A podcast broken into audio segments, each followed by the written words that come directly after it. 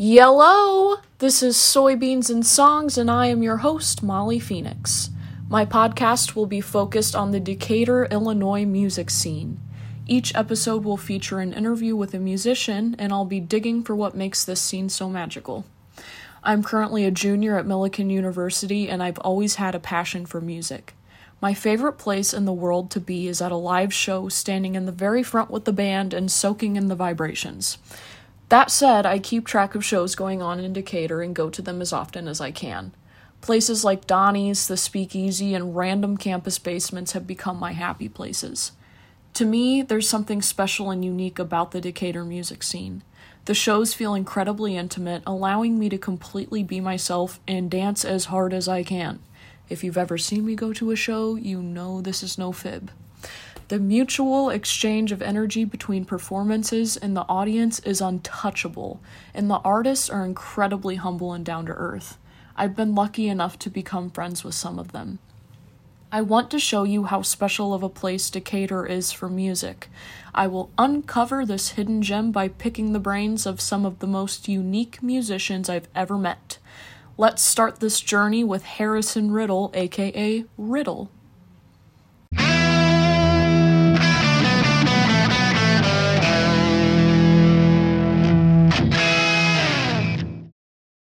So, hello, Harrison. Um, it would be nice if you could give a nice overview of just who you are and the music you make. Yeah, so um, I do a solo project called Riddle, and I'm an indie artist from Decatur, Illinois. And um, the music that I do is more like of uh, experimental indie alternative kind of style with like a folk like a mix of folk and rock and stuff like that. Mm-hmm. Um, I like to combine a lot of genres and stuff. Kind of, I, I don't know. I just kind of don't like to stick to one thing because um, it gets old after a while. So yeah, that's usually what I do. Cool. Um, so what initially got you into making music?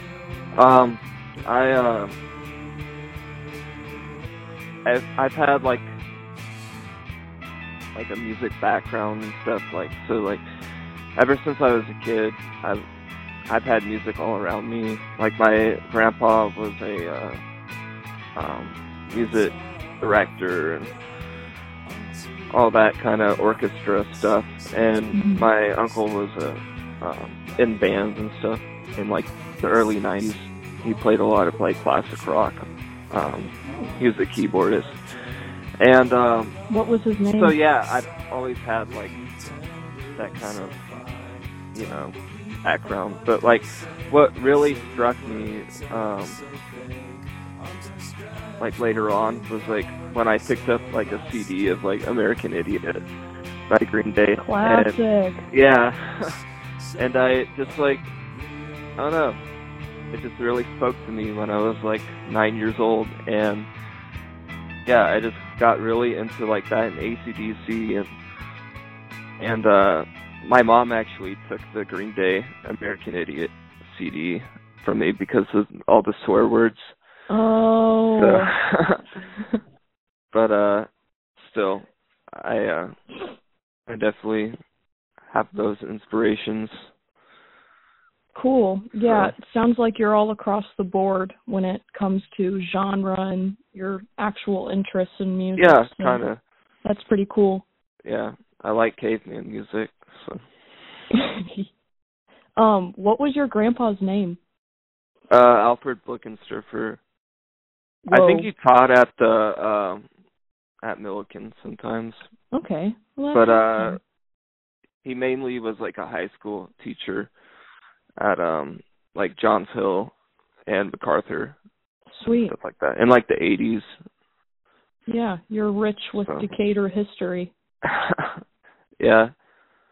So, do you have a favorite project you've done and if so, why is it your favorite? Um really my favorite project is just like any new current project I'm working on cuz like I'm in the moment and like I have something new that I feel and like even just like my emotions about like what I'm writing with lyrics and Mm-hmm. um it just all feels very relatable and hopefully I can like relate I can relate to other people.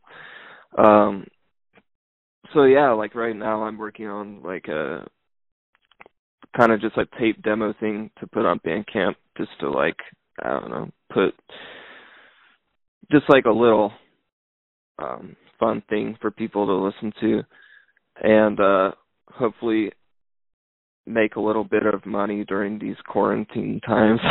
Yeah, no kidding.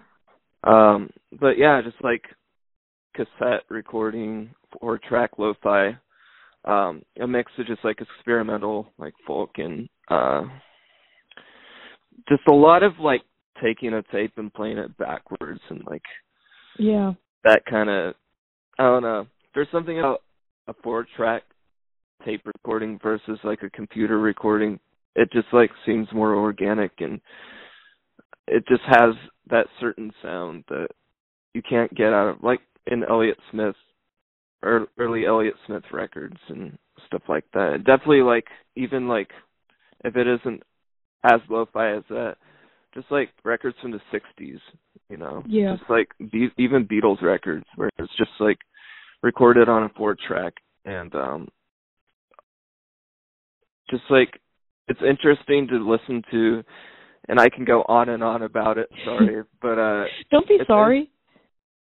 right, yeah, I say that a lot. Yeah, you go Um, on as much as you want. but like it's interesting to hear how like all the records from the 60s like they each have a different kind one sounds more like um more in the higher range instead of like a uh mid-range kind of sound Mhm. where like something sounds more like poppy um it depends because of like all the record companies like each record company back then in the 60s would have like like they already they all had their own like four like already made four track machine. Right. tape machine to record.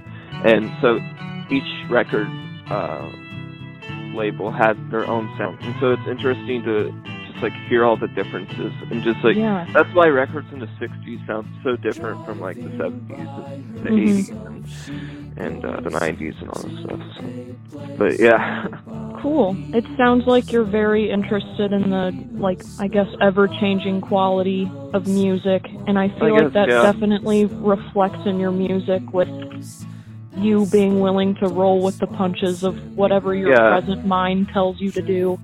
Yeah. I mean, I just don't want to, you know, record everything on a computer and have everything sound the same. Right. Yeah. Even though You're there's many records that do that, many artists that do that, and I love their music. Yeah. It's just not your style. It's, I mean, yeah, I just like to try new things instead of, yeah, just like branching out. So. Yeah, cool. Well, I guess on the flip side of your favorite project, um, do you have a project that is your least favorite or a project that you I guess really struggled with? Um, I don't really have any projects that like I struggled with, but I do like kind of. I don't know. I don't really regret it, but I kind of like feel like, okay, maybe I could have changed something. Okay, maybe I, I wish I like EQ'd that better or, uh, yeah. given it another take. But I mean, it is what it is, and I don't really regret it too much. But uh, just like my first album that I made. It was like nine tracks. And uh I don't know. I just like I listened to it again and I'm like, man, I wish I could have done so many other things and and what's interesting about that um album that I made is that it was like the first album I made where I like didn't like re- I didn't write a bunch and then like pick and choose like out of 20 tracks. Mhm. I only had the 9 tracks and I don't know. I've realized that it's really important to write a bunch and choose which ones sound best together Yeah. to make a good record. Whatever. Interesting. Yeah. And that's definitely a learning experience where you can't really know that unless it actually happens. Yeah. I also put out that album really early in my life, I guess. I mean, Yeah. 2 years ago. Uh, I mean, we're young. when I was 18. yeah. yeah. So, So I guess now that we're on the negative side, um, another negative question: What are some struggles you've faced as a mu- musician, just in general, maybe with your own music or with shows? um just like getting shows and stuff, like in Decatur, if that's what you're Mhm. talking about. Yeah. Um because like you like here in Decatur even though you can't really play shows right now cuz the whole quarantine thing. Yeah. Um it's really hard to just find places like there's only a pizza bar and a record shop. And Mhm. I'm speaking for all ages cuz not everybody can, you know, go in a bar and watch a band. Right. So it kind of sucks. I wish there were more places, but like maybe 3 years ago there was this venue um in Decatur that I used to play shows at with my old band and some like solo acoustic stuff when I just was like playing like my first shows or whatever Mhm. on acoustic guitar and stuff because now I do like you know acoustic and full band, just like a mix because Right. it's fun to do a variety. Yeah. Um, but uh, yeah, there used to be a venue, and I used to just like play shows and have and like hang out with friends and stuff. Um, but yeah, like even like like house shows, like DIY house shows. I wish there was more of like a scene or just like more pe like of a community or something to just like I don't know, get together and throw a house show and just like find other artists that are on the road to just like come Right. and just sleeper houses and then get back on the road instead of instead of having to like you know stay at Walmart in the Walmart parking lot or something Yeah. like that. Yeah, I feel like in Decatur there's definitely a want and people who want that scene and go to shows, but I feel like it's just a matter of creating a community and Yeah. Um I don't know, I feel like it's easier said than done.